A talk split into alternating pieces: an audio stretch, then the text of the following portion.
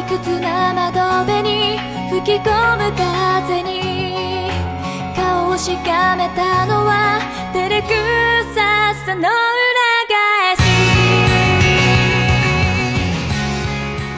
听众朋友们，大家好，欢迎收听由怪异故事出品的有声节目《怪异电台》，我是老根儿。这期节目呢，怪异电台将尝试推出一个新的栏目，我们呢将以播客这种形式来让天南地北的朋友们能够在线上来参与说各种新书首发的对谈活动，或者一些关于推理文化的一些对谈活动。然后呢，在这档节目里呢，我们会邀请作家、编辑、译者等不同类型的嘉宾。同时呢，在这个节目呢，我们还会有一个读者提问的环节，会以事先征集问题的方式，在录制时向嘉宾提问。然后呢，本期专题的书目呢是由九九读书人黑猫文库即将出版的一本 QED 首奖作品《放学后的小象》，这是一本日常推理的作品。我们这期的主题呢是围绕着日常推理和轻松小说这么一个话题来进行的。然后呢，我们今天邀请到了《放学后的小象》的作者周胜礼老师、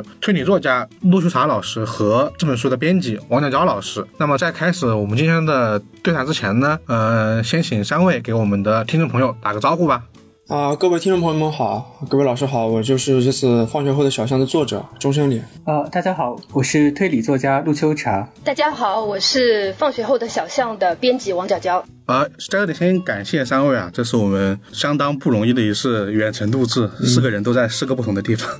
呃，其实我们这一次的呃专题呢，是针对这《放学后的小江》这本书来展开的。那能不能先请呃作者本人是先给我们大概介绍一下这本书的一个内容？啊、那这次的放学后的小象呢，是一本日常推理连作集啊。然后它主要讲述的是在一个小巷子里面，然后一群嗯、学生们发生的一些平时放学后会经历的一些故事，大概就是这么一个情况。然后每一篇我采用的是是通过介绍这个巷子的方法，我是呃先从巷子的巷巷口巷首开始往后面讲，一步一步介绍到巷巷子的中段，然后再介绍到巷子的最后，是这么达成一个以空间为叙述线索的，而不是以时间为叙述线索的，然后在最后一才把它们串联起来，是这么样一个小说。啊，OK，那王佳老师有什么要补充的地方吗？呃，我想补充的就是说，这本小说是比较难得的一点啊，就是我觉得它的文笔性也是比较高的，就是说它是比较有情怀的一本推理小说，跟以往大家看到的，就是基丁啊他们写的那种日常推理可能也不太一样啊，他们写的就是并没有什么情怀的，对不对？但是这本小说还是比较有看头的，我觉得。呃，那陆剧长老师有什么要？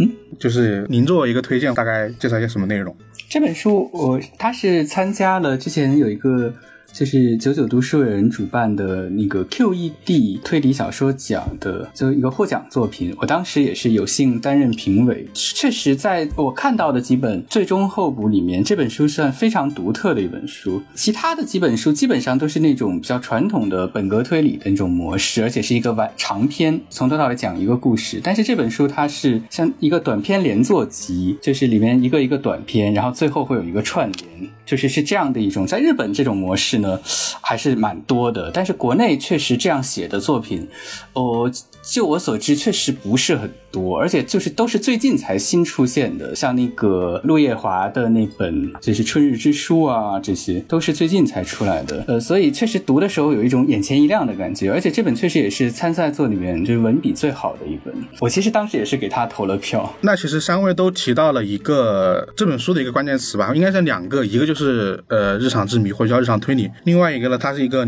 短篇连作集的这么一个形式。呃，其实我们经常会说到日常推理这么一个类型嘛，但是呢，好像这个东西一直没有一个特别明确的一个定义。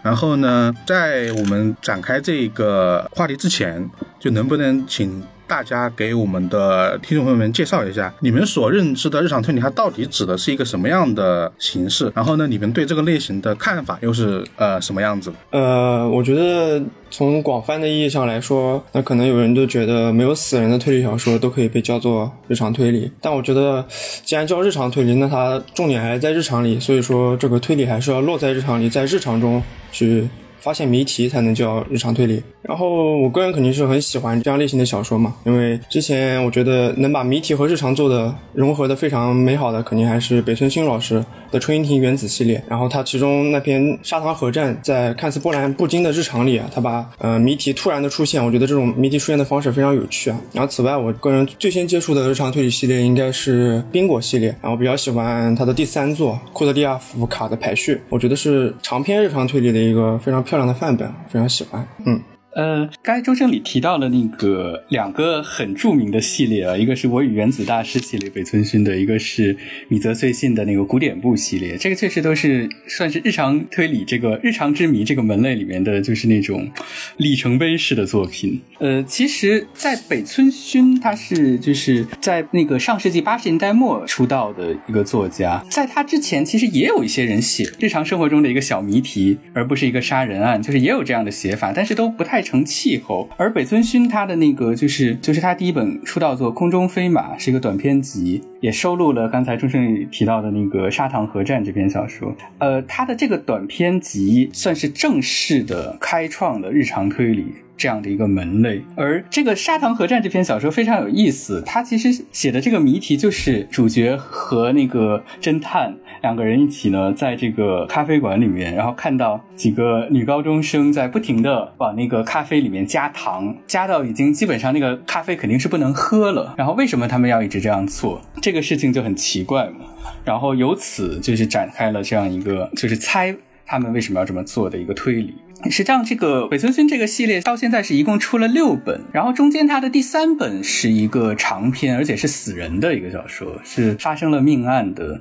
是秋花。对对，秋花。其他的几本全都是，呃，这种日常之谜。特别是第四本非常的有意思。第四本它是叫那个六之宫公主嘛，就是讲这个主角要写这个毕业论文了。整个的这个小说就是在写他怎么写这个毕业论文，然后再研究一个就是关于芥川龙之。界的一个小说的一个话题，芥川是有一个短篇叫《六只公公主》，然后就是这么一个话题，而这个小说它就直接的启发了后来的，就是米泽穗信。米泽穗信他就是看了《六只公公主》之后，觉得啊自己也可以写这样的小说，然后写了《冰果》。如果仔细去读的话，会发现确实他们有很多很相似的地方，都是去解读一个文本。比如说《六只公公主》，它最大的谜题就是芥川龙之介说的一句话，而这个。冰果也是，其实也是去解释，就是为什么这个书要叫冰果，然后这个冰果这个刊物上面的一些文章里面的一些话到底怎么解释？其实它都是一种文本分析式的这样的一种推理。其实非常有意思，就是他们两个都是这种文学部出身，所以可能才会在特别着眼于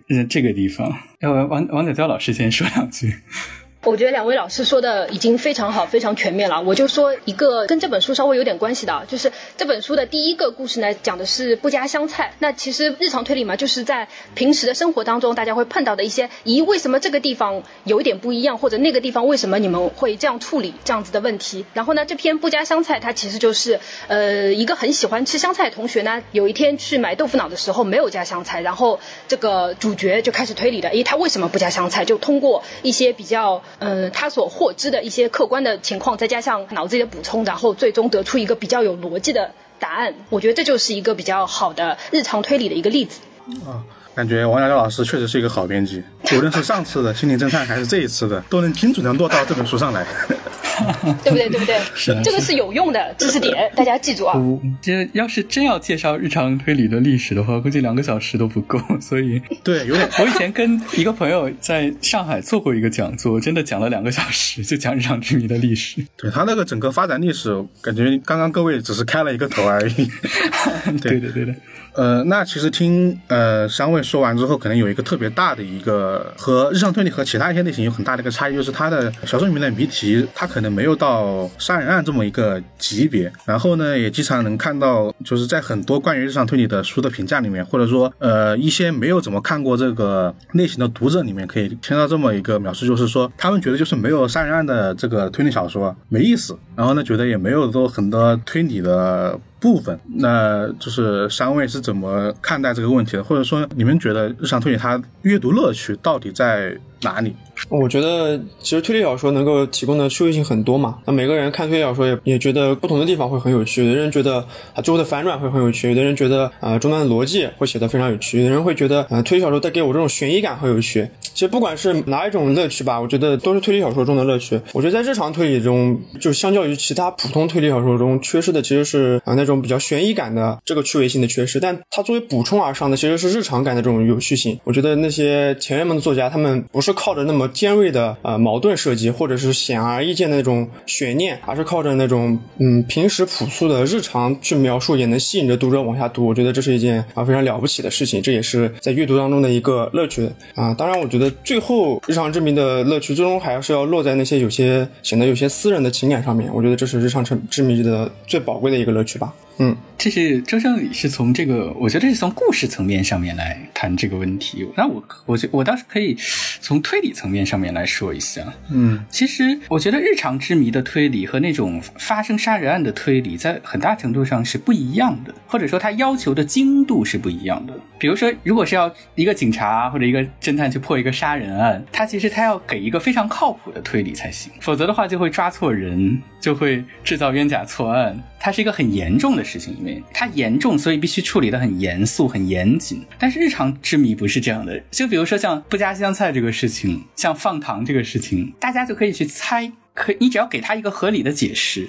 这个推理就是成立的，你但是你不能拿这个态度去说破案嘛？说我给了一个合理的解释，我就把这个人抓走了，这个是不行的。所以他在推理层面上，其实他的思路都是不一样的。也就是说，一个作家他去写一日常之谜的时候，他能够写出和那个传统意义上那种杀人案的推理小说截然不同的那种推理层面上的乐趣。我这个是我的一个感想。哎，那呃，我有一点想问那个陆秋草老师的问题，就是那在就是刚才你说的这段话的基础上，那么是不是日常之谜，你觉得还是要落实到故事性上，让故事性更好，才能够去弥补它推理性并不是特别足，或者说逻辑并不是特别强的这样一个缺陷呢？其实日常之谜它也是有好很多流派的。我现在的观察是，日常之谜基本上有三种就是主主流的写法，一种是像北村薰他开创的这个流派，就是他就这个是东京创元社的传统，他这个流派。就是以北村薰啊、米泽啊为代表的，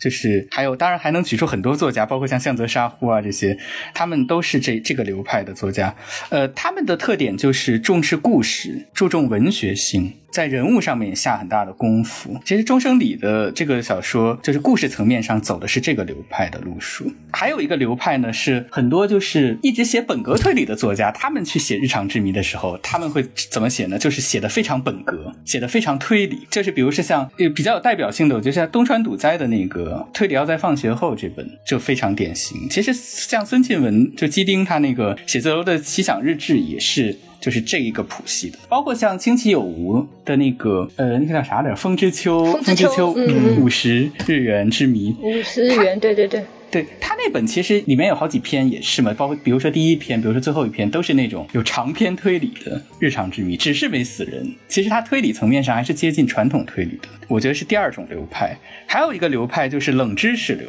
冷知识流就是我觉得最典型的就是那个三上岩的那个刊子系列，就是古书堂系列。那对，古书堂，还有包括其实 MediaWorks 就日本的一个出版社出了很多那种就是冷知识流推理，然后其他社当然也出过，就是这种推理它是会结合一个行业，比如说一个古董鉴定啊，比如说一个什么糕点呀、美食啊，就是或者是像这个古书堂这种，它结合一个职业，然后结合一个一种专门的知识，每一个最后那个谜呢都是跟一个冷知识有关，这也是一个流派。我觉得现在就主要是这三种是最常见的写法。你又上了一节课，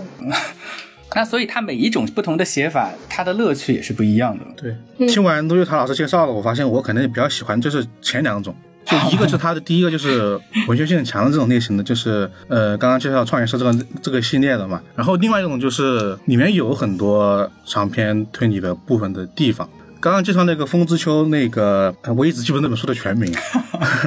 就是没事，我也记不住。对，那本书有一个就是那个关于那个硬币的一个推理，其实我觉得能放到他的那个管系列里面也没啥特别违和的地方，只不过他换了一个故事的怎么说，就是故事性没有其他那么强而已。呃，然后呢，另外一个我一直觉得说日常推理里面的一个谜题啊，这是我自己的一个问题。日常推理里面那个谜题，我觉得它很有传统的像奎因是那那种罗辑流小说的共同点，我不知道这个小想法对不对？因为我总觉得他们其实只是把这个点扩展的程度不太一样。因为好像我之前有看到一个那个翻译那个范成永山的一个关于北村薰的一个评论集，大概就是说，大概就是说北村薰本人也是特别喜欢奎因的，对的，就我就觉得他在谜题上是有这种相似性的，只不过他最后的结果可能没杀人案那么的严重，或者说那么大。这个这是这么专业的节目吗？已经扯到范成永三了，竟然。没有，只是我那个，只是因为有时候他们就因为有人觉得它里面的推理不是那么的，抛开故事性以外，就是故事性当然也是那特别重要的一个点，但是我觉得其中的推理其实并没有大家想象的那么弱，包括这次放学后的想象里面的很多推理都是这样的，看了之后也觉得说啊，这个推理其实它比大家就是预先想的肯定要精彩很多。哎，我补充一个那个日常之谜，好吧？是那个、嗯呃，之前这个书稿子我给老根老师很早就给你看了嘛，然后他看完之后，他看了没几页，他就马上问我，他说：“咦，宗盛旅多大了？他为什么他吃的那个豆腐脑一碗要三块钱？对，是不是？是不是？”对对对，就想哎，为什么？为什么觉得有一个违和点嘛？来源生活。就是生活当中无处不在的这种奇怪的想法。是的，就是刚才提到的那个范成永三，他是写了一本叫那个埃勒里奎因的骑士们，他就是分析日本的这些受到埃勒里奎因的小说影响的作家，其中有一章是写北村薰的。北村薰确实是他非常喜欢奎因，而且他还专门写过一本奎因的仿作，就是叫那个《日本硬币之谜》。但但这本不能算严格意义上的日常之谜，他呃就暂时不提这本了。就是他确实是很喜欢埃勒里奎因的。嗯，我觉得刚才王小说的这个这个点就很好。其实奎因的推理也好，或者说在之前的，比如说像福尔摩斯的那种推理，它都是来源于对生活的一种观察，是一种常识，基于常识的推理，就是基于常识，这个人不应该做这种事情，但是他却这样做了，这个地方很不合理，然后以此为切入点去给出一种猜测。排除掉所有可能性之后，得出唯一正确的猜测。对对对，他这个就是就是一种很典型的这种非常严密的推理嘛。那么日常之谜的时候，它很多时候也是这个同样的道理，它就是发现了一个不符合常识的地方，然后呢，以这个为切入点去推了一下。但是它跟这个回音的区别在哪里呢？就是它不会去排除掉其他所有可能性，它可能就想出了一种可能性，然后这个小说就结束了。它没有那么严谨，但是它这个推理的过程确实是很接近的。那顺着呃陆优塔老师的这个说法，就是正好想问一问，就呃大家会觉得说日常推理里面的这些主角，他对这种谜题的探究，我觉得他是和就刚刚提到的福尔摩斯、奎因，他们其实是属于一个级别的那种好奇心，因为很多小的问题，其实很多人都不会特别在意，包括。呃，黑猫文库的上一本书那个《心灵侦探》的，我记得他在结尾的地方说过一个类似的话，就是你连日常里面的一些谜题你都不在意的话，就大概写不好推小说这样的，我忘记是怎么样一个发言了，就大概类似那么个意思。就大家怎么看，就是说日常推理那么多作品的那些主角，包括说放学后的小巷里面这本书里面的这个主角，或者说侦探角色吧，我先介绍一下，就是这本书里面的侦探角色吧。嗯啊，这本书的侦探角色其实也就是呃我那个打双引号的我，也就是，然后他名字也正好是和作者同名的，叫终身里，然后用了这个名字也有一定的用意在里面，然后这个应该在读到最后会理解。然后这个叫做终身里的这个主角，他其实就是一个孩子，是一个很普通的小孩子。呃，文章里其实有描述他在不同年龄段的状态，就是有从小学、初中到高中，但他就是一个普通人，有的时候有一些啊、有些懦弱，有些小聪明，有一些善良，有的时候他有一些洞察力，有一些自己的小心思，但就是一个普通的孩子吧。所以我觉得《日常之谜》里面的侦探，在我这本里面来看的话，我觉得和福尔摩斯或者说艾勒里奎因这样的侦探，他有存在共性，但并不太一样。他有侦探那种观察力，或者说有智力，那也是这种小说成立的方式嘛。因为它要有别于啊、呃其他书中的人物，才能去啊、推理谜题，才能去解决谜题。但我觉得也就到此为止了。因为它毕竟是日常推理小说，为了强调日常感的话，我就我自己而言的话，我喜欢在日常推理里面的侦探，我想把它写成一个更加普通的人，他不是像福尔摩斯那样，就是像神性侦探那种那种色彩的人，他只是个普通的人而已，所以我觉得还是有些不太一样的。嗯，呃，那陆秀茶老师怎么看刚刚这个问题？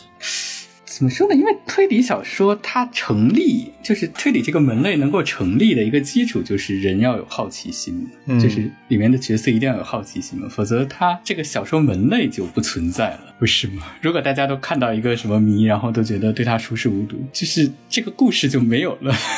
但是有的类型，比如说我们刚刚提到的苹果，他可能是把这个好奇心这个角色交给了另外一个哎对是的人物在进行。就是这种模式也其实挺常见的，在推理小说里，就是呃让助手去做这个发现者，然后侦探只做一个解决者。比如有一种就叫叫这个就是安乐椅侦探，他全都是这种助手去发现案子，然后侦探就坐在那儿，然后他给侦探讲一下，然后侦探就把这个案子解决了，也有这样的方式。其实包括像北村薰的那个小说里，很多时候也是主角发现了谜，然后去跟原子大师聊了一下，说：“哎呀，我遇到了一件很奇怪的事。”然后原子大师就云淡风轻的把这个事情给解决了。哎，我现在有一个问题啊，我想问一下，嗯，老根老师啊，就是你是不是自己写过？因为我觉得这个问题会提出这样问题的人，如果就是说不写的话，只是看推理的话，我觉得不太会有这个疑问的。就是我听了之后就会觉得，哎，我不一定要去推进故事嘛，所以就不会去想到这个问题，是不是因为你自己写过，所以你会有这个疑问？呃，也不叫写过，就是尝试想写过类似的这种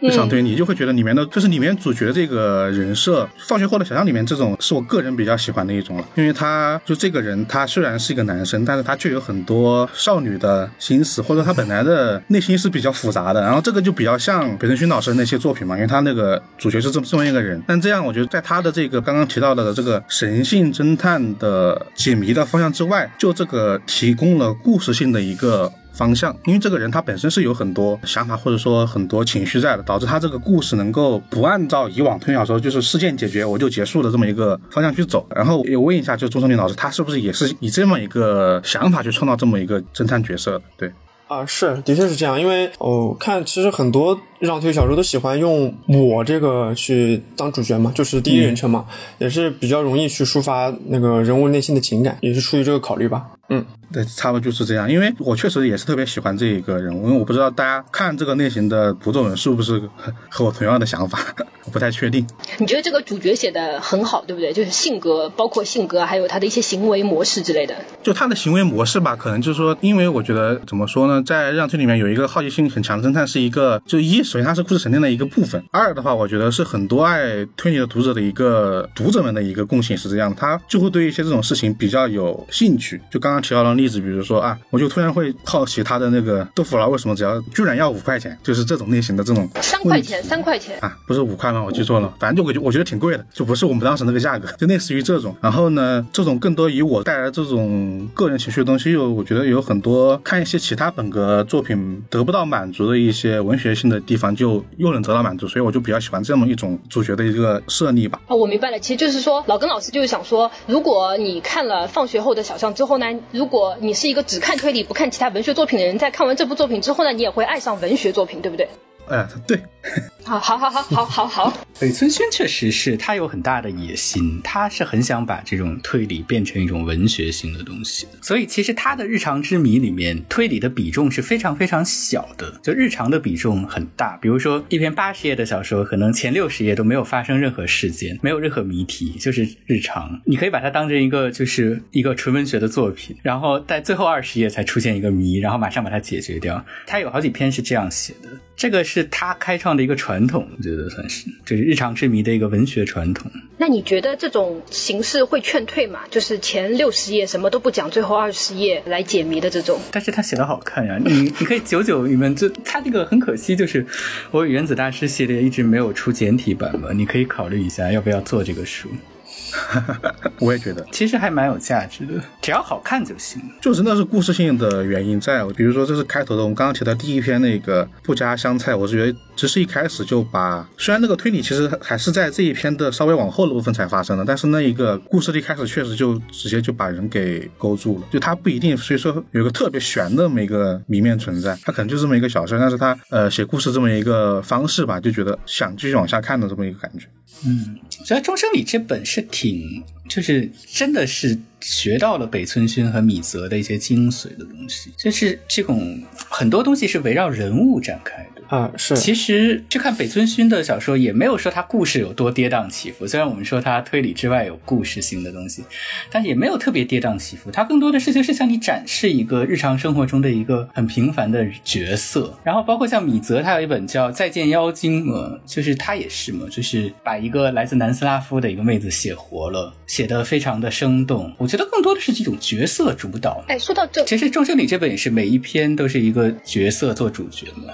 对对，是每一篇都有一个角色，然后你塑造这个角色，然后和就是主角之间的关系，然后来发现谜题的。我是个人很喜欢。哎，说到这个，我插一句啊，就是我想问一下三位老师，在这本书看完之后，有没有一种，因为大家都在说这个主角的，呃，他的一种性格啊，或者说行为的这样一个点嘛？因为整本书我自己在看的时候呢，我从头到尾都有一种很阴暗的感觉，就感觉这个主角他是一个很就是有点偏内向并且阴暗的人，就看整个稿子带给我的感觉，就像那条小巷整天整天都在下着雨的那种感觉。我不知道三位老师有没有这种看这种书的感觉？真的吗？我我其实是想往比较外向、比较开朗的人方向去写的。这又尴尬了啊！尴尬，姐姐怎么觉得？我最后再说，最后再说。哦，好，那老根老师来。我看的时候，我是觉得我被中生的给算计了。怎么说呢？我看的时候一直在想，这个人怎么性格变化这么大？就是他有时候很阴沉，我懂了，我懂了。他有时候很阴沉，有时候又很开朗。然后我就想这个问题到底在哪儿？然后一直想，一直想，然后看到了结尾。然后我觉得这个问题，读者们假如看到结尾，应该就明白我说的是啥意思了。嗯 嗯嗯，对对对。那姐姐呢？姐姐怎么看？啊，我觉得他这个小说，嗯。第一人称嘛，而且第一人称是作者和就是角色名字一样，其实这个还蛮罕见的，在推理小说历史上。我觉得上一个这么写的可能是我吧。嗯，呼延云啊，呼延云，对呼延云，我觉得上一个，再上一个是呼延云，大概。可能再上一个是三津田信三，再上一个是有气川有其他这种感觉，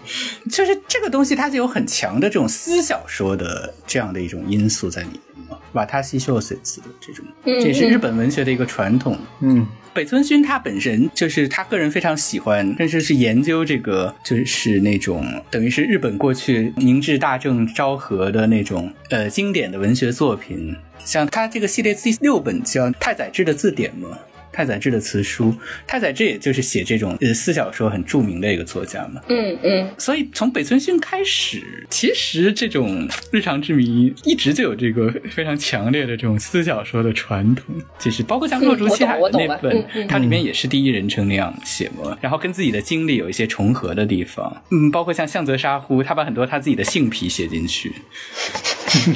就 是就是还有鸡丁对不对？鸡丁这种对，还有鸡丁，但鸡丁这个嗯就比较特殊一点了，因为它性体很特殊。对 对对，就是我我虽然不是写日常之谜的，但是我我之前写那个文学少女对数学少女那本也是嘛，就是其实是把很多自己高中时候的一些经历啊想法写进去，也是可能日系的就日系推理它本身就有这么一个传统吧，所以我觉得很多时候看到这个主角，其实它反映的是作者。嗯，那么再问一下吧，再问一下这个问题吧，就是钟胜利老师觉不觉得写的是是自己呢，还是说是自己过去的某一段时间的自我？部分的自己，嗯，肯定是部分。我觉得不是我，不是自己，我觉得不是我，是虚构了一个角色吧。哎，姐姐，你觉不觉得好像所有人都会否定说作者会说，哎，这写的不是我，不是我，好像所有人都会这么否定。我不否定啊，我觉得我从来不否定，可能我比较自恋吧。对，只有你不否定，其他人好像都说，哎，这个写的不是我。我好像前几天还看到基丁还说什么，这个东西写的不是我。啊。大家怕被窥视了，窥视内心的。哎，这个怎么说？对，但是我觉得多少多少是会反映一点，就是自己内心出来的，多少是会有一点映射在纸面上的。对，但是我觉得很好能反映喜好，因为我之前看周深李老师的自我介绍，他说了三个他比较喜欢的作家：三津田信三，然后米泽穗信，还有一个是森见登美彦嘛。呃，对对对，然后我就觉得这本小说里面确实体现了这个这个点，他的男主有点像森见也是不？其实这三个人都很像呀。森健登美彦也是那种有一定的那种私小说因素，比如说像《太阳之塔》那本，对，就很强烈的他自己的那种感觉，就是写了写他很大程度上，我觉得就是他自己的那种经历。然后像那个三津田信三，他有一个就是作家系列嘛，作家三部曲也是嘛，就第一人称，然后写了很多他自己的经历，甚至把他怎么他当以前做编辑嘛，然后把他怎么编辑书什么的数据系的写进去。呃，米泽当然就更不用说了。所以朱水老师喜欢这三个作家，他们都表现出了一种就是自我书写的这种倾向。所以导致他刚刚说他没有写自己，我还是有点不信，不知道为什么。我也不信对，对，我也是不信的，不太相信这个事情。那那那换一个问题吧，呃，既然您说你这你这个主角不像你，那你我说另外他的其他几个故事吧，因为这本书的所有的故事其实都是在发生在两个主要场地嘛，一个就是这个放学后的小巷这条巷子里，然后另外一个就是在学校里面，这学校可能涉及到的呃小学、初中、高中都有。在读这个学校的故事里面，我能感到很强的中国校园的真实性。那这些故事的取材，它是一些某些真实的经历吗？你或者你见到的一些经历，见到一些事儿。如如果说之前那作者完全不是我是狡辩的话，那这个其实就真的是完全没有啊。但是唯一一个觉得就是那条巷子嘛，因为真的有那种巷子，我觉得其实很多八零九零后的这一代人可能都会有自己那种生活的一个区域，然后那个区域里面有着自己喜欢吃的的零食，有那种小店啊，有那种游戏厅。我觉得这是我们八零九零后有一个共同一代的回忆吧。所以因为我见过这种东西，所以我就会自然而然的写到这种东西了。也就是这个背景其实是还是比较自然的一个诞生的一个状态。哎，我关关于这个事情，我正好问过一个，我有一个朋友，她也是跟钟老师应该住的蛮近的一个小姑娘，她就跟我说，她看了书之后呢，就觉得这个书写的真的就是跟她小学时候的经历很相似，因为这种巷子就真的存在于他们嗯合肥那一块。因为这种怎么说呢？我就说他的这个向总，我一直没说他的名字，就是因为这本书不是有个就参赛不是另外一个名字嘛，叫那个嗯，堕落像不堕落嘛。然后呢，其实我看的时候也感触很深，是因为可能在八零九年的上学经历里面，就无论是大学还是高中，都有这么一个地方，这个地方就是集中了很多吃喝玩乐的地方。因为学校嘛，你本来你的那个你外出的距离不会太长，导致好像大家总能在这个话题上找到一个共同点，就是堕落巷子这种类型的地方。就是在还年轻的时候所接触的那个区域，还是嗯比较狭隘的吧，比较狭窄的。嗯但是我觉得你更多的写的是生活感，而不是一种闭塞的感觉。嗯，对，感觉就是那种其实没有特别去强调这种闭塞。不一定，他就是感觉说这个地方我也生活过了这么一个描述，就是看完之后，我确实我看的时候也蛮有共鸣的，确实基本上可能中国的学校旁边都会有这种摆摊儿的呀，或者是就是卖各种东西，然后一个生态系统吧，算是。它这个叫堕落项目，像我大学的时候旁边有一条街，就大家管那个叫腐败一条街，这种感觉。我们大学也是这个名字。我们不会是一个大学吧？呃，应该应该不是。对，然后我我们现在工作这个地方就是在深大附近，深大附近这边就叫堕落一条街，它是这么一个名字，所以就感觉全中国好像都有个类似的地方。是吗？对，那其实这个地方其实想，我是想说另外一个问题，就是在说以往读很多国内作家的一些推理小说嘛，呃，大家都会觉得这个故事，因为确实受日系的影响很重，导致说这个描写的这个故事的场地啊，它总有一种就无论是经历、故事背景，或者说人物都有很浓的这么一个日式校园的这么一个风格，导致说你感觉这个故事很飘，感觉就是在日本校园发生的。然后呢，放学后的小巷里面的故事呢，就让我会里面的特别多的元素啊，呃，我们第一篇里面会提到这个就是去吃不加汤菜的豆腐脑，然后第二篇里面但南莲花里面这个黑板报的这么一个事情，然后呢后面可能还有一些很多其他的啦，都会让我感觉说，哎，这个故事它它应该就是在一个中国校园里面发生的故事就，很扎实、很本土，对吧？对对对，然后之前包括说我看的陆亦茶老师的那两篇《当茄请当雪是白的》和那个《樱草记》的时候，我确实也有同样的感觉。你真的有这种感觉吗？没有，我觉得他写的很不中国校园。他那个有部分是，有部分不是，就是怎么说？嗯，我樱草记还可能比较本土，化樱草记其实就是完全按照我高中的经历写。对，那个当茄请当学是白的，可能日系更浓一点点，那本是本格嘛，本格对对对推理嘛。对，但是我觉得说里面都有很描了很多元素啊，比如说那个《樱草记》里面，我记得就是它有两个我印象很深的地方，一个是它那个日记本的那个封皮啊，是一本写数学笔记的一个一本书。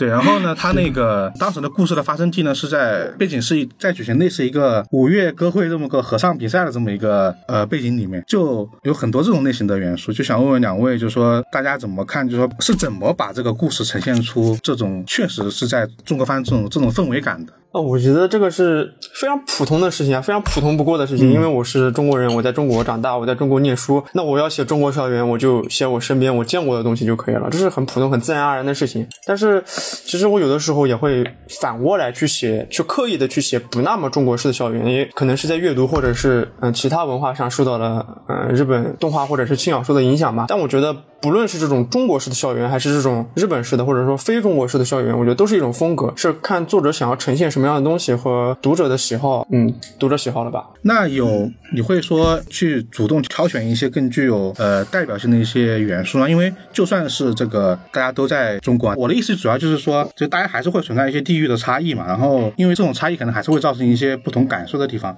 你会挑选一些更具有代表性的一些，就比如说刚刚那个多罗像啊，这种会有意的去挑选这些元素，去让这个故事更加的就是扎实嘛。是，还是会挑选一些，就是说看到比较普遍的现象。嘛，就是教师的风格啊，或者是他周围的一些周书霞老师说的那些生态，因为所有校园都会有这种类似的东西嘛，所以作为一个典型来说，还是比较容易给大家一种代入感的。那南东霞老师怎么看呢？我我我是反面教材，我真的应该谈这个话题？不 是不是，我觉得正因为你是反面教材，我觉得你更加应该说一下这个事情，因为其实我们都蛮好奇的，就是你到底是想象着怎样的一种情况在写作这些东西的？其实不是的呀，我我分得很开的，就是我觉得本格推理就是一种童话。故事它不是现实，就所以我写本格的时候是怎么说呢？没有考虑特别的去贴近现实一些东西，因为它跟推理有关。比如说像《当街警是当血是白的》里面，很多人说这个就是学生会权力太大呀，或者说一些校园的布置不合理，但它是跟推理有关系的，这个是没有办法的事情。我不是说单纯的在讲一个故事，而是要去构筑一整套完整的推理。那就像很多像这个小说说，在中国背景下写一个馆，或者说像有一些小说写的这个气候，什么突然上海就下大雪什么的，就是他没有办法的。他虽然不写实，但是他是跟推理有关系的，就是是主要是服务于推理的这样子一种写法。对，就是在这个里面，推理是高于一切的。而在这个就是如果不是写这种本格推理的话，那其实我也没有遇到太大的麻烦。确实，这个地域地域差异，这个确实是有的，你很难说一。个就因为中国这个个国家嘛，就是比较大嘛。说到底，其实像北京、上海、广州、深圳这样，它其实是很国际化的，很多东西跟国外好像也挺像。但是有一些地方，它可能就又特别中国、特别本土，所以这个地方确实会遇到一些问题。但其实只要你不是说就是去写本格推理，不是说把推理放在第一位的话。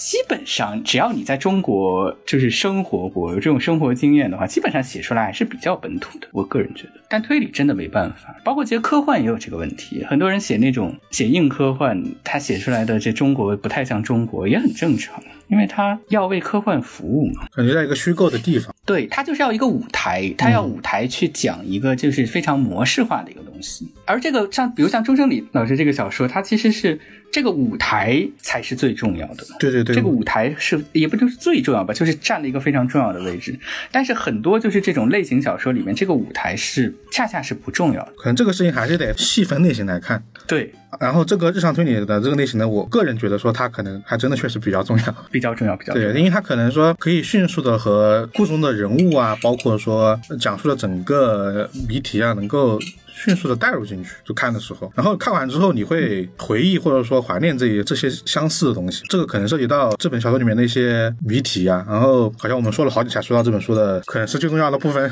嗯，对，因为放学后的小象总共的作品目录，我先给听众朋友们介绍一下，它总共是有第一篇叫不加香菜，第二篇叫蓝莲花，然后呢第三篇是万柳常年青，然后第四篇商业街秘闻，然后第五篇岁镜，然后呢第六篇是暴雪枪。与魔法第七篇堕落之源，然后第八篇是夜月夜谈，然后加一个终章和一个后记，然后呢一个序章啊，对，还有一个序章，序章还挺重要的。对，其实你这样说就暴露了这这是你作品的一部分的。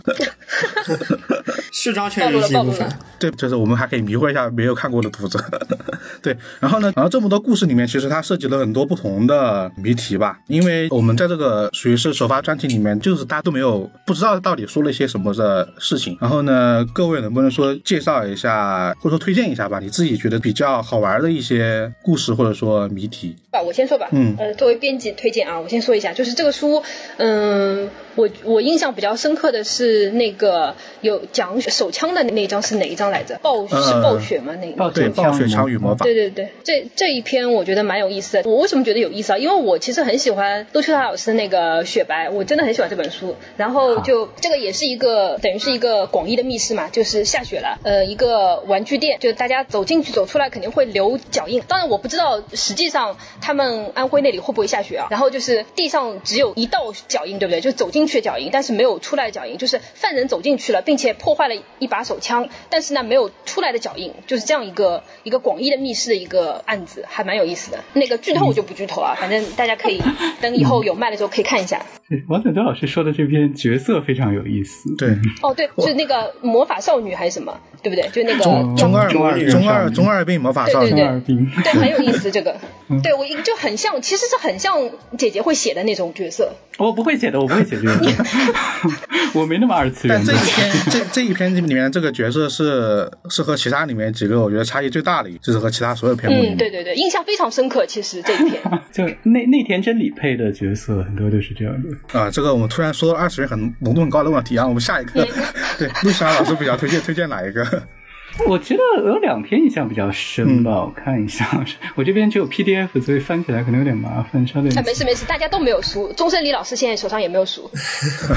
我觉得《万柳长年青》和《商业街秘闻》这两篇我印象蛮深。哦，这两篇它恰恰是它算是两个等于推理小说里面比较常见的类型吧，一个是类似这种就是童谣的这种感觉，有些民俗色彩是吗？对对对，对民对民俗，俗然后嗯童谣就是那种，反正嗯，怎么说呢，就推理小说的浪漫吧，有一种。然后后面这篇《商业街密文》这篇也是一个算是日常之谜里经常出现，也不是经常出现吧，就是也算是某一种类型，就是涉及到一些算是概率论、数学这一类的，嗯，有一点这种感觉，有点剧透了这样说。我觉得那个还好，那个这个推理，我觉得不自己读的话，应该是弄不懂的。那个，我觉得自己读也不一定能弄懂。啊，对，对对对，钟胜李老师还质疑过我，他说你是不是看不懂这个？是吗？就写的是有点，就需要花时间去理解。包括后面这篇《碎镜》也是一个，就是日常之谜里很长、非常王道的一个，就是一个谜题嘛，就是就是书嘛，跟书相关的谜题。嗯其实也是从北村薰的《秋》那个《夜蝉》这本开创的一个就是模式嘛，就是关于书的推理。所以就读这本书的话，其实如果没有看过很多日常之谜的读者，他看的会觉得很新鲜；看过很多日常之谜的读者，看的会很亲切。我觉得这一点非常好。我觉得这个归纳的很好。对，就其实就跟那个姐姐说的一样吧。我写的时候其实也是考虑了这方面，我想每一篇去呈现一个呃不同风格的日常推理嘛，这样读起来的话也更有趣味一些。是能看得出来非常用心。啊，嗯，然后我自己比较喜欢的谜题也是那个万柳常年青嘛，因为我其实很很早就想写这种有一些童谣、有一些民俗色彩的作品，然后这算是满足了我自己的一个愿望。然后在其中我也去查阅了一些资料，我觉得非常有趣。但是其实这里面有一些资料是编的，有一些资料是改编的，然后我还非常纠结，我说拿着完全乱编的材料和有些改编的材料混合，然后再写出这种有一些有些胡说八道式的推理，是不是对历史的学者们好像不太尊重了？所以我在文章里面还做了一个小小的反思吧。然后其次我比较喜欢就是那个第一篇不加香菜，因为这个谜题就跟标题一样，它是一个很普通、很无聊的一个日常琐事，所以能写这种很无聊的日常，也是我觉得非常有趣的地方。嗯，这篇也特别王道的，就是砂糖河站的那个传统下来。哎，对，对，我觉得这真真的像那个陆霞老师说的，就是假如说看过很多之后，你觉得这几个都很亲切的感觉。那其实我们刚刚有稍微提到一个问题啊，就是这些谜题推理的部分，就我们刚刚说的是那个商业揭秘文里面的投票，那个里面是一个属于是数学类型的推理。我看的时候，可能因为我这数学能力不太行，导致是有点需要一定时间去理解。然后呢，就想知道说，嗯、能不能给大家就是介绍一下，说其他几篇里面有没有一些可能不一样的一些推理的解法或者说方式？因为刚刚其实也涉及到一个轨迹，那个广义的雪地密室嘛，有没有还有一些其他就是说不一样的一些地方？我觉得其实就是密斯推理、理科推理，还有包括第二篇那个蓝莲花是一个密室。其实我有也有想写逻辑的地方，就是那篇堕落之源嘛。真的挺逻辑的。嗯，然后其实我就是想每一个方向都涵盖一下吧。然后日常推理小说，其实我想说它和普通的日推理小说也一样，它能普通小说能融入的东西，日常推理也都差不多能融入。所以这篇里面其实能看到各种各样的风格吧。那就我试着帮着总结一下，就是那可能说在蓝莲花这篇里面，你们可以看到一个小小的一个关于密室的一个解法，对吧？然后呢，万柳长年青那里是一个民俗推理方面的一个方向，嗯。然后呢，呃，在暴雪穿越魔法呢，你可以看到一个广义的一个雪地密室。然后呢，在堕落之源里面呢，你能看到一个关于门上为什么留下了一个带有墨迹的指纹这么一个逻辑流的一个解法。然后呢，差不多吧，有这么多。对，差不多。可能还有一些更多的一些地方，可能在后面的我们聊的话题里面。就像刚刚说到的一样，日常推理它确实可以容纳很多不同的，我觉得是啥都可以容纳，就暴论。是的，是的。其实大家可以在书里面看到很多不一样的东西，就大家怎么看的这个东西呢？因为好像不知道为什么就觉得日常推理好像，虽然说大家觉得它没啥推理，就是听名字或者说一听没有杀人案没啥推理，但是在剧情作品里面呢，你能依旧能看到很多这种就大家都能做到的地方。其实我我倒是有一个想法，就是日常之谜的谜团会更有多样性，就可能性更多一些。嗯，其实。那种杀人的推理的很多谜团，它还是比较固定的，就不可能犯罪啊，或者是一个不合理的地方。呃，但是它总归还是要围绕犯罪展开嘛。但日常之谜的这个谜题是真的可以天马行空的，而且有时候还很有诗意，有一些谜题，或者是有一种象征意味在里面。很多的谜，像蓝莲花这篇就就蛮有象征意味的。对。它会更自由，在你编造谜题的时候更自由，但是这个就更挑战这个作者的想象力。其实，如果是一个，就是如果只是去写那种传统推理，比如设计一个密室，它其实在构造谜团的时候不需要太多的想象力，可以就是套用一些模式。但是日常之谜是真的，这个谜团很需要想象力的。嗯，那其实刚刚介绍完谜题，我觉得可能大家听到这里会对一个书有一个大致的一个了解吧。应该我们好像也大概把这个书的很多主体的一个部分都给大家做了一个介绍。最后，我觉得也是我们一开始就提到的一个话题吧，就是介绍这本书的时候，我们说到一个。形式就是那个短篇连作集嘛，这本书其实也是么以这么一个方式做的一个结尾，但这个词呢，我觉得可能很多听众朋友还不是很嗯熟悉，然后能不能请就是大家先给大家介绍一下，就是这个短篇连作集就这种构成形式，它到底指的是一个呃什么样的一个内容？嗯，这个其实是个日文词。嗯，对对对。其实我甚至觉得，可能在座的诸位可能都对这个词有点误解。要不然我来解释一下吧，还是日本的问题。嗯，其实，在日本的话，短篇集。是有两种的，就是一种叫做独立短篇集。独立短篇集就是指它这个里面的小说啊之间是没有关系的，就是角色呀都不一样，然后不发生任何关系。还有一种就是叫这个短篇连作集，就是呃，我们也可以拿来形容这个书，就是说这里面收录的作品它都是，比如说角色是统一的呀，或者是有互相有关联的这么一个同一个系列呀，就是这种感觉，一般是叫短篇连作集。但是其实，在日文里面。短篇连作集并不意味着就是它最后会有一个那种推理层面上的串联，串联就是说回收前面很多浮现，然后来一个逆转啊或者那样的一种写法，其实并不一定要有。在日文里面，这个在日本叫连锁式，就是连锁反应的那个连锁，它。指的就是这样的一种结构，就是在最后把所有的前面的浮现串起来，然后把里面很多谜题都解释了。这个叫连锁式短篇连作集，不一定是连锁式，但连锁式一定是连作集的，因为它如果没有关系，也不可能串联。就是大概是这么一个关系，不知道我解释的清楚不清楚？我觉得挺清楚了。因为我我确实之前可能真的是有误解，因为我我会觉得说看到很多介绍的时候都会说短篇连作集嘛，然后一般这个书的背后都会有一个回收所有前面所有章节的一个主要的一个章节，导致我会觉得这个词等同于了说那你一定会有这么一个地方存在，不然的话就不是。我之前会有这样的一个误解。就说到短篇连作，就会想到你最后会有一个串联，会有一个反转啊什么的之类的，对吧？就会有这个概念啊。对对对对对。其实只要是相关就叫连作短篇，就是日文里叫连萨库嘛，就连作短篇。但是就是它不一定是有一个连锁式的串联。那这种形式在日常推理的，就是诞生以来有什么就是传统的？有传统的，这个非常复杂的一个传统，真的要听吗？稍微简单说两句。是这样，北村薰的小说是属于那种广义上面的短篇连作集嘛？它其实是都是主角是同样的，侦探是同样的，然后角色相关，故事也有一点点关联，但它没有那种串联，就是。原子大师系列也好，包括他后来写的那个花村英子系列也好，它中间都没有这种连锁式的串联嘛。呃，但是呢，就是受北村薰影响的作者是有人开始这样写的。第一个用这种连锁式的形式写那种日常之谜的作者不太有名，叫泽木桥的一个作者。这个作者就是作品很少，而且评价也不是很高，但他确实是很有开创性。然后第一个产生了比较大的影响的作品，其实是若竹七海的《我的日常推理》这本书。就是我的日常推理，它是一个呃非常有意思的一个结构嘛，就是它的那个结构就是它是这这么一个故事嘛，就主角是一个就是公司内部刊物的编辑，然后他收到了一个一个匿名投稿，然后这是小说不同的小说，然后这个一共十二篇小说，最后这十二篇小说里面藏着一个秘密，一个重大的秘密，然后他能把它串起来，就是是这样一个形式。然后黑猫文库出的那个《春日之书》，落叶华那本其实就是致敬这个若竹七海的这个我的日常推理，而且在他的这个上面还有很大的创新，那个也是蛮厉害的一个小说。然后再之后就是加纳朋子这个作者，他的出道作叫《ナナツノコ》。 以前是翻译成叫七岁小孩，其实后来发现正确的译法应该是叫七个孩子。它是一个日本的童谣，这个标题。这个书当时加纳朋子把它写完之后，就是去投了那个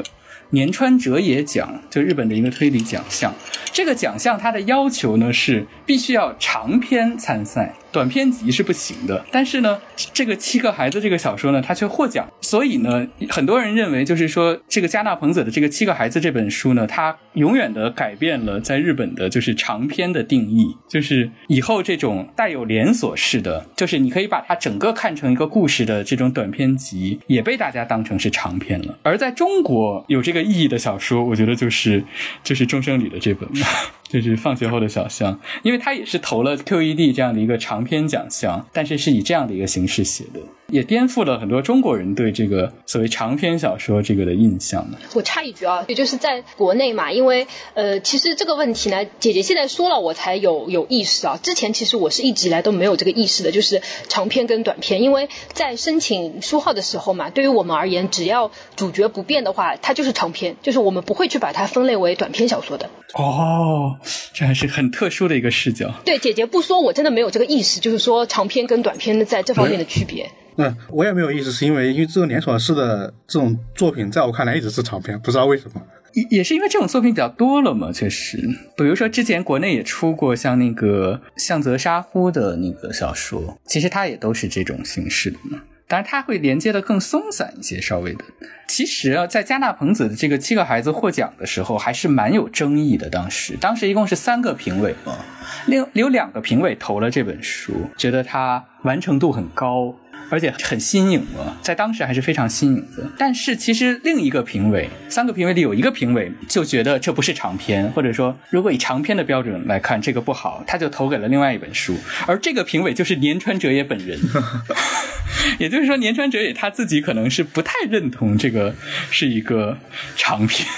当然，他认不认同其实无所谓了。但是经过了这么多年，就是这么多作品的积累，现在在日本基本上任何一个长篇奖投这么一个短篇连作集都是可以参赛的，没有任何问题。就是这样有有串联的这种作品。那这种形式，我我就是我我问问一下，就是钟正林老师，你是嗯。怎么会想着用这种方式去来来写？因为我觉得你应该没有一个说把它写的这样才能按照产品来投稿这个想法吧？你的之前的创作的这个想法是是源自于哪里？这这个其实是在日常推理里面比较常见的一种一种风格一一种类型吧，所以我就自然而然的按照这种风格去写了吧。但是你你其实你最后这个串联放在日常推推理里面还是相当离经叛道的一个串联方式，说实话，会让我想到更多就是那种不是日常之谜的啊，是这种连锁式结构。那因为这种一个篇章就串起前面所有的这么浮现啊，或者说埋的梗啊这些这种形式，其实难度。就是我觉我觉得是挺大的，就是在这个创作过程中，因为你要考虑到很多细节和整体性的部分。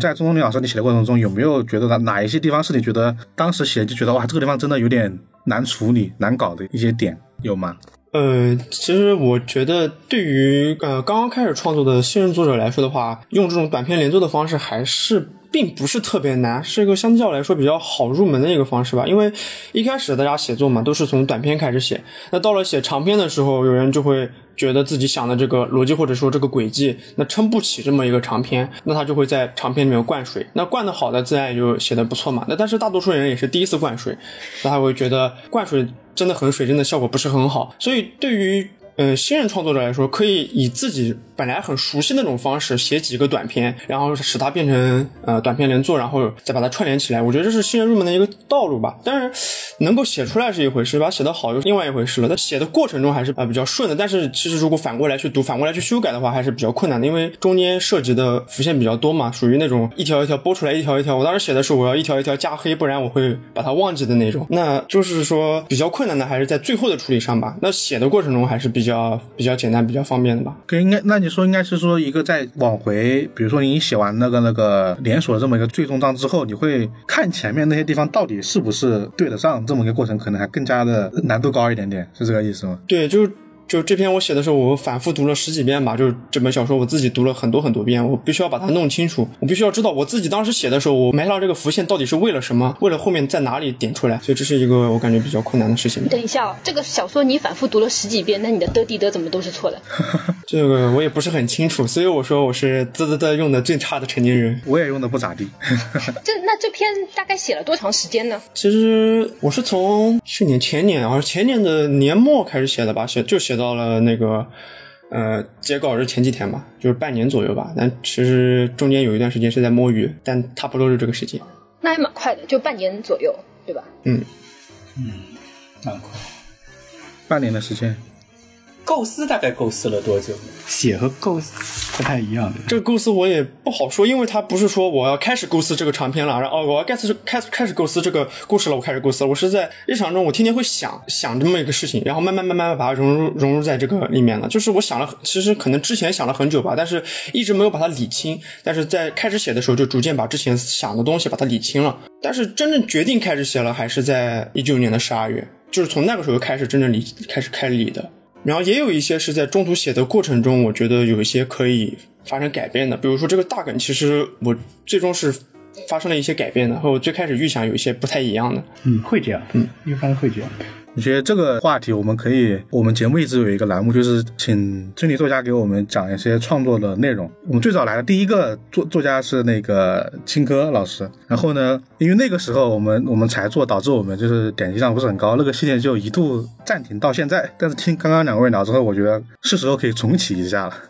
就这个关于创作的内容吧。关于推理小说的写法吧，应该差不多这个意思，对吧？就这种事情，我觉得其实是有必要去做一下的，因为现在国内做出版的也好啊，就是呃。其实我们公司也有一些关于写作课这样子的一些东西。其实我觉得读者还蛮多的，就受众其实还蛮多的，大家还是蛮希望能够接触到这些东西，但是做的人又特别特别的少。就市面上能够买到的，就写作课什么的。因为我突然间想到，想到有一个那个科幻写作课嘛，大森旺的那那本，就是这一类的选题，其实在国内还是比较少，但是又有人是有读者是有基础去想要购买这一些东西的。你可以做成那个。知识付费的形式，我其实推荐一本，就是新潮社出了一本那个《新井久幸》，是他们的一个编辑写的，就是叫给想写推理的人的的推理入门。嗯，就是卡蒂泰希多诺塔梅诺米斯特里入梦。你可以签这本，你要签这本，我帮你翻出来。好的呀。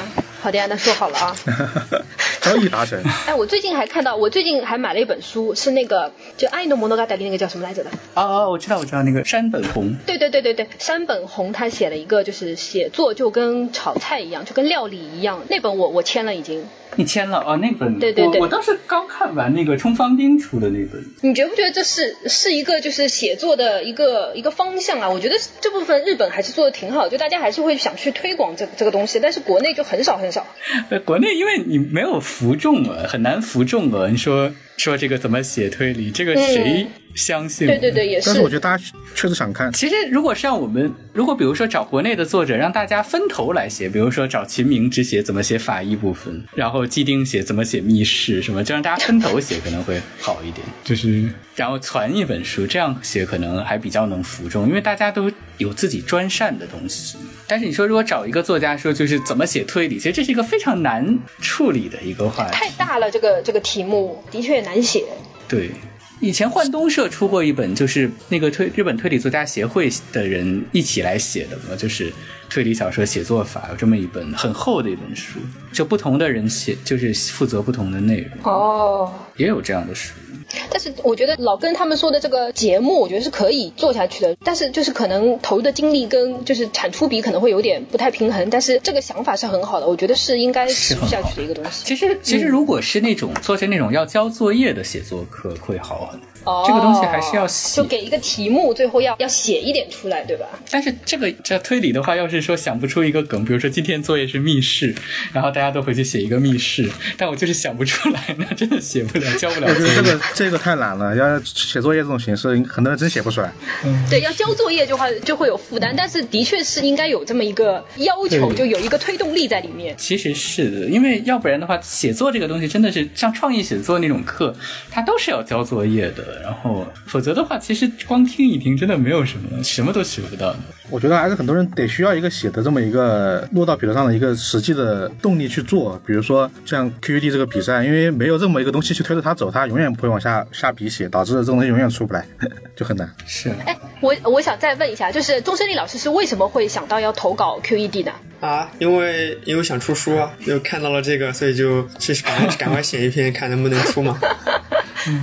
挺好。出书还是你这个投到真的投到 QED 是比较好的，因为如果投到台湾去参加那个岛田奖的话，我觉得岛田是能接受的，但是那些就是编辑，就是前面审稿的人，他未必觉得这是长篇，他们未必能够接受。投到 QED 的话，至少评委还是比较懂推理。因为其实我我当时知道 QED 最后的首奖作品是这么一个日常推理作品之后，我个人还挺惊讶的。我觉得，哎，居然获奖的居然是一个日常推理的作品，因为我觉得国内看的人不是很多，你知道吗？就导致他获奖我还有点意外。哦这本是因为完成度比较高，对。我们今天聊了很多啊，关于说日常推理，关于这个呃创作故事这么一个短篇作集这种形式，包括说呃故事里面的呃主角这么一种人设，他的一个呃写法吧。然后其实，在我们这一次的线上活动之外呢，呃，放学后的小象联合只有读书人、黑猫文库还有很多线下的活动，对吧，王佳老师？对对对，还有很多。对，然后呢，这些共同的有有一个讨论的主题，就是日常推理和青春小说的焦点，是这么一个题目，对吧？对对。然后，那我们今天我想的话，就是说，我们还是以这个问题作为我们今天的节目的结尾。然后呢，如果大家想听更多的关于这个话题的其他的一些呃老师或者嘉宾的一些讨论的话，可以关注后续首发活动的一些消息。然后呢，我们这样我们就先请几位聊一聊这么一个话题。然后呢，王瑶老师再来说一下后面这些的一个安排。嗯，好的，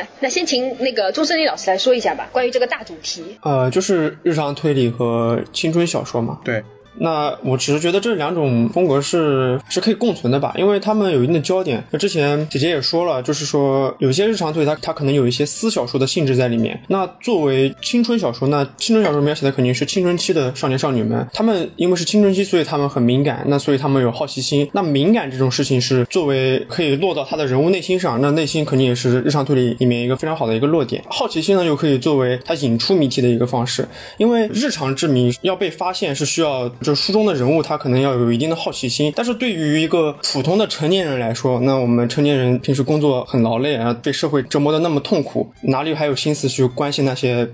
大不了的小事？但是充满好奇心的孩子们就不一样，他们因为在人生的成长阶段，所以他们对这个世界抱有好奇心，然后又因为他们心思敏感，所以他们才能去发现那些谜题，才能去思考那些谜题，才能去到最后把这些东西全部落到他的感情身上。所以日常之谜本身就是包含了一种童话式的浪漫主义吧。嗯、童话又更适合孩子，所以才更加适合充满好奇心的人，才更加适合校园，也就更加适合青春小说了吧。嗯，啊，然后呢，陆玉茶老师呢？啊，我我是觉得刚才我也说了，日常之谜，我个人认为有三个流派嘛。其实像冷知识这一派，它不一定就一定要跟青春结合在一起。他可以写一个行业嘛？这个主角可以是一个做某个工作的人，是倒不一定就是有那么强烈的青春色彩。但是那种就是第一种就是偏文学的这种，确实有他写这种青春题材的是压倒性的多数。我觉得有这么一个问题，就是因为这种推理它是基于这种常识的，要让所有的读者都能够理解并且是有共鸣的这么一种推理，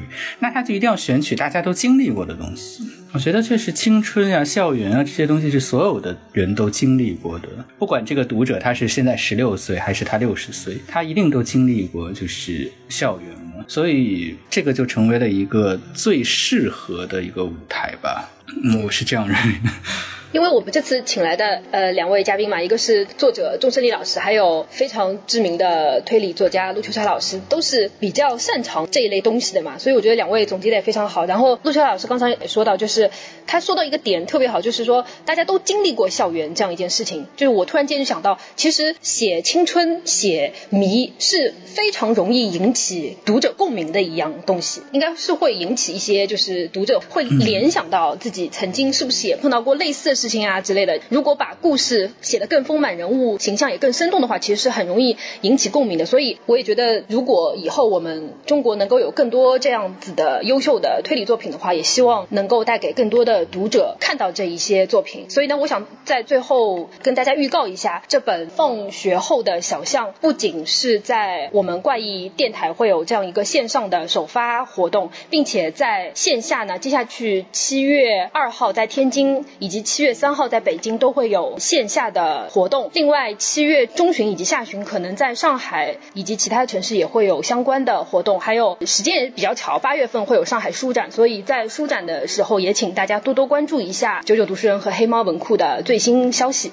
希望能够带着这本书走到更多的城市去推荐给更多的读者。好，谢谢三位老师。因为我对这个话题的最大的一个印象就是，我看完《放学后的小强》之后，我确实会回想很多过去的东西，有很强的余味。我觉得这个可能大家看完小说之后可能会有同样的感受吧。然后呢，今天我们这期节目的内容就到这里了。然后呢，我们还有一个环节，呃，在我们节目开始之前呢，我们通过我们怪异电台的听友群收集了很多读者对于呃这本小说或者说我们今天讨论这个话题的一些问题。然后呢，我后面将会以呃提问的形式来呃问三位，作为我们今天最后这个节目的一个结束。我们这个读者提问呢，总共收集了大概有十五、十四、十五个问题，可能不止，因为这里面的很多问题啊，我们在之前这个对谈活动中都已经聊过了。比如说，ID 名为“置身荒野”，的他曾问过这个日常推理故事的连续性比较差，是不是以短篇连接的方式该怎么处理好？然后呢，包括一些说日常推理，尤其是校园推理，都是以生活中的小事着眼的推理案件，在创作的时候呢，难度会不会更大？这种类型的问题呢，有很多我们都就聊过了。然后呢，也因为我们这些的时间问题，我们就挑选了三个问题。然后呢，我们一位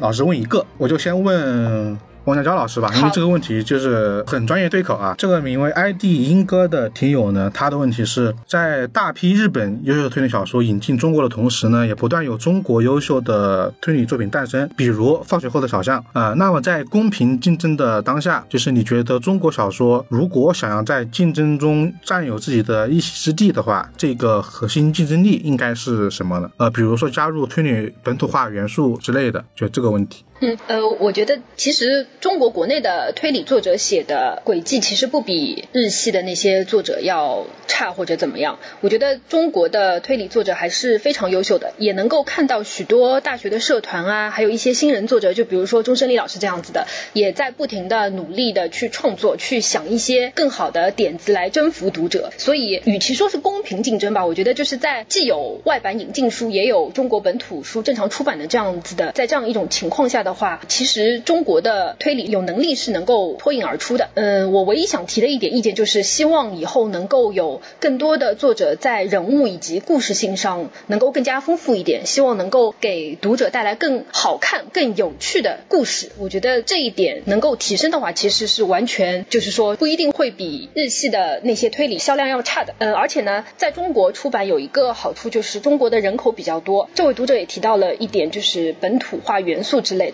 如果能够再加入一些比较有意思的，比如说本土化的点，或者是想像放学后的小巷这样是一个完全的在中国校园发生的故事的话，其实中国的人口比较多嘛，是能够提高读者的接受度，并且能够带来比较好的销量的。好，那下一个问题，我觉得正好和上个问题还有点相似的地方吧，因为这个咋说呢？我直接说问题吧。呃，这个问题来自于呃听友斋藤飞鸟的圈外男友啊，他的问题是说，感觉推理是一个比较小众的圈子，相对于其他类型的作家，他感觉推理作家在中国反而是有点难生存。他就询问陆秋茶老师有没有萌生过转型写其他类型书的想法啊？（括号哪怕是一瞬间的事，然后又否定掉。）呃，非常有趣的一个问题。其实我我这两年也写了一些其他类型的小说。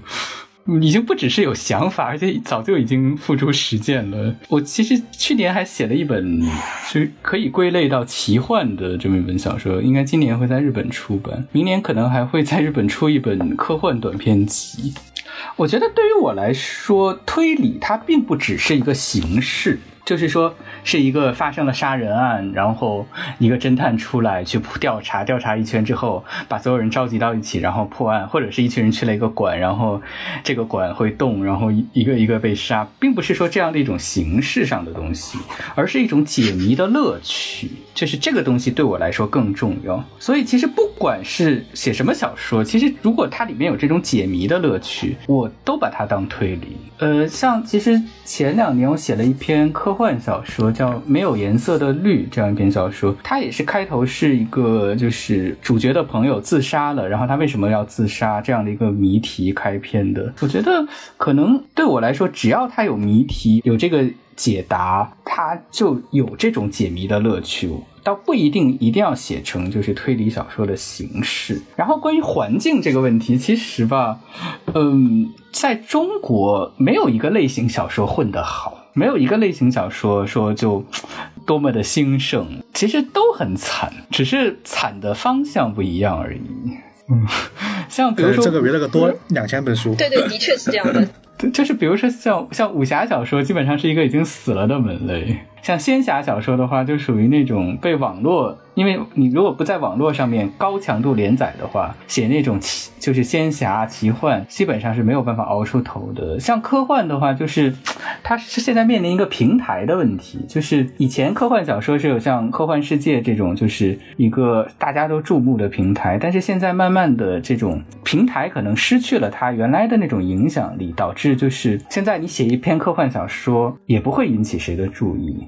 大家一谈起科幻，想起来还是就零几年的那些作品，所以其实反倒是推理，感觉像是不停的有这种新作品。怎么说呢？推理反而是这几年中国进步最大的一个门类吧。可能因为之前真的太糟糕了，反而是这几年中国推理的类型在慢慢的越来越丰富，然后作者也在慢慢的。更成熟。其实很多作者都在前几年写出了就是自己的代表作，像紫金陈写了《长夜难明》，像呼延云写的就是《扫鼠岭》，像若月华写了这个《春日之书》，反而是一直在进步的。我倒是觉得，如果要选一个门类入行的话，我还是推荐大家选推理。真的，其实我们因为我们一直在做推理相关的内容嘛，其实，在我们的感受里面是觉得这几年中国推理的这个发展确实挺大的，像陆毅涛老师说的那样。然后呢，下个问题啊，我觉得。大家真的很关心中国推理的现状。下个问题也是说了这个环境问题，然后呢是询问这个周生妮老师的，这个听友的名字叫那个麦树专员。嗯，他的问题是说，这次放学后的小象，它是属于短篇推理，他他说的这个词。然后他说，现如今可以看到很多中短篇的推理小说，呃，越来越受到读者的欢迎。然后类似于大山诚一郎的作品，他觉得这种现象很类似于抖音这种短视频平台的火爆。然后呢，他就想问一下周春妮老师说，您的这种现象是怎么样的看法？这种中短篇的推理小说以后会越来越多吗？然后包括说，呃，这种类型的小说除了比较好阅读之外，呃，有哪些你认为比较独到的优点和长处？就这么多。啊，那首先中短篇小说其实是每一个新人作家开始写作的一个，这是第一步吧。我之前说，嗯、连锁式短篇更适合新人，也是因为新人可以以自己更熟悉的方式写作，但并不代表着这就像抖音是什么短平快的平台，或者说这是更容易写好的作品。不管是阅读作品还是创作，都是需要花时间的事情，怎么都和短平快是搭不上边的。而且有些短篇集，它其实之中的信息量非常多啊，因为每一个短篇它都会讲一个案子，它比起有一些水分比较多的长篇作品，它还显得比较难读一些。至于大山诚一郎和呃香泽沙呼吧，大山诚一郎本身就是一个更倾向于写短篇的一个作者，他的短篇的构思都非常的出色。香泽沙呼是因为之前也是写日常推理更多，日常推理，所以他也更擅长写短篇。然后这次字母表谜题和灵媒他们创作间隔的时间其实非常长，我记得好像字母表谜题好像是零四年出版的，然后灵媒是前年嘛，一九年。只不过在这个时间段，在二零二一这个时间段恰好被同时引进了，而且他们都有一定的影响力，卖的都很好，所以才会给人感觉这是一种趋势。但我其实不太觉得这是什么趋势，连锁式短篇只是一种普通的类型，和长篇是一样的，都是一种类型，不会对纯粹写长篇的作者有什么坏的影响。我觉得这是两者是齐头并进的关系吧。嗯，我我就觉得说短篇的作品它确实写起来也很难，这个是我看完之后的真心话，因为反而也在一个很短的这么一个内容里面去构造这个起承转合所达到的效果和这种抖音这种平台，它给你把这个故事梗概单独给你拉出来，给你概括出来，其实差别挺大的。我觉得这种看视频跟看书的这种体验还是两种完全截然不同的一个状态吧。对对对，我觉得阅读还是一个比较难得的体验，就是还是希望读者能够自己去看一下嘛，就是眼通过眼睛看到东西，并且大脑去分析这样一个过程，还是比较难得的。对，就是我我我看这个放学后小巷的时候，就脑袋里真的有很多问题，然后这些问题其实都是一两句很细小的话，就是很短的一两句话，但这些问题能够影响，就是引起我的很多想象的部分。我觉得留给读者想象的空间是推理小说里面很重要的一个点吧。就当时我还有一个很好奇的点，就我还问了一下王建昭老师，我说他第一篇里面他讲了一个事情，大概就是说他看了一个冷笑话，然后呢这个冷笑话很好笑，但是呢书里面没有讲这个冷笑话是什么，他就给我了一种古田现场里面那个顶着红脸皮男人那种感觉，我我还特意问，对对。我还特意问了一遍那个那个笑话是什么，对，然后就有很多这种想象的部分，就是我觉得这是读小说很有意思的一个点吧。那我们今天这一期关于电台的内容就到这里了，然后真的很感谢三位老师来我们怪电台做了这么一期对谈的一个节目啊，我们也说了很长的时间，聊了很多的问题。在节目的最后，我们就以三位老师一人一句对《放学后的小巷》这本书的一个推荐语作为一个结束吧。啊，那我先来吧。好，OK，呃，放学后的小巷是一本结合了青春以及谜团以及你过去人生可能经历过的某一段时期的一本推理小说，非常推荐给各位读者。那我我来说，我觉得这本书《放学后的小巷》这本书是中国推理前所未有的一种尝试，而且以后一定会有很多受到它影响的作品，它会形成一个自己的谱系，就像他在日本的前辈们一样。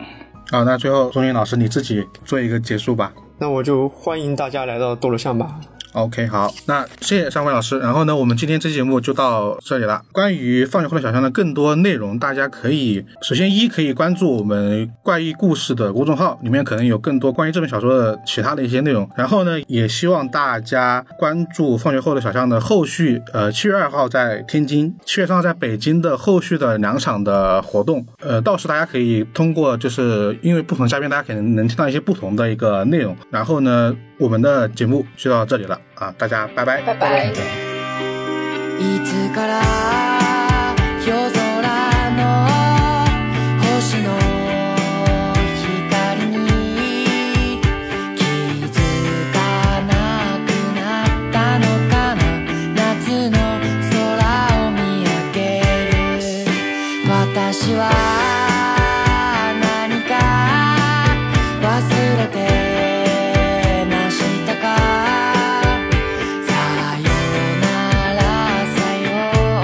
是怪君，欢迎在各大音频播客平台订阅和评价我们，搜索“怪异电台”即可哟，记得关注哟，拜拜。めくるめくる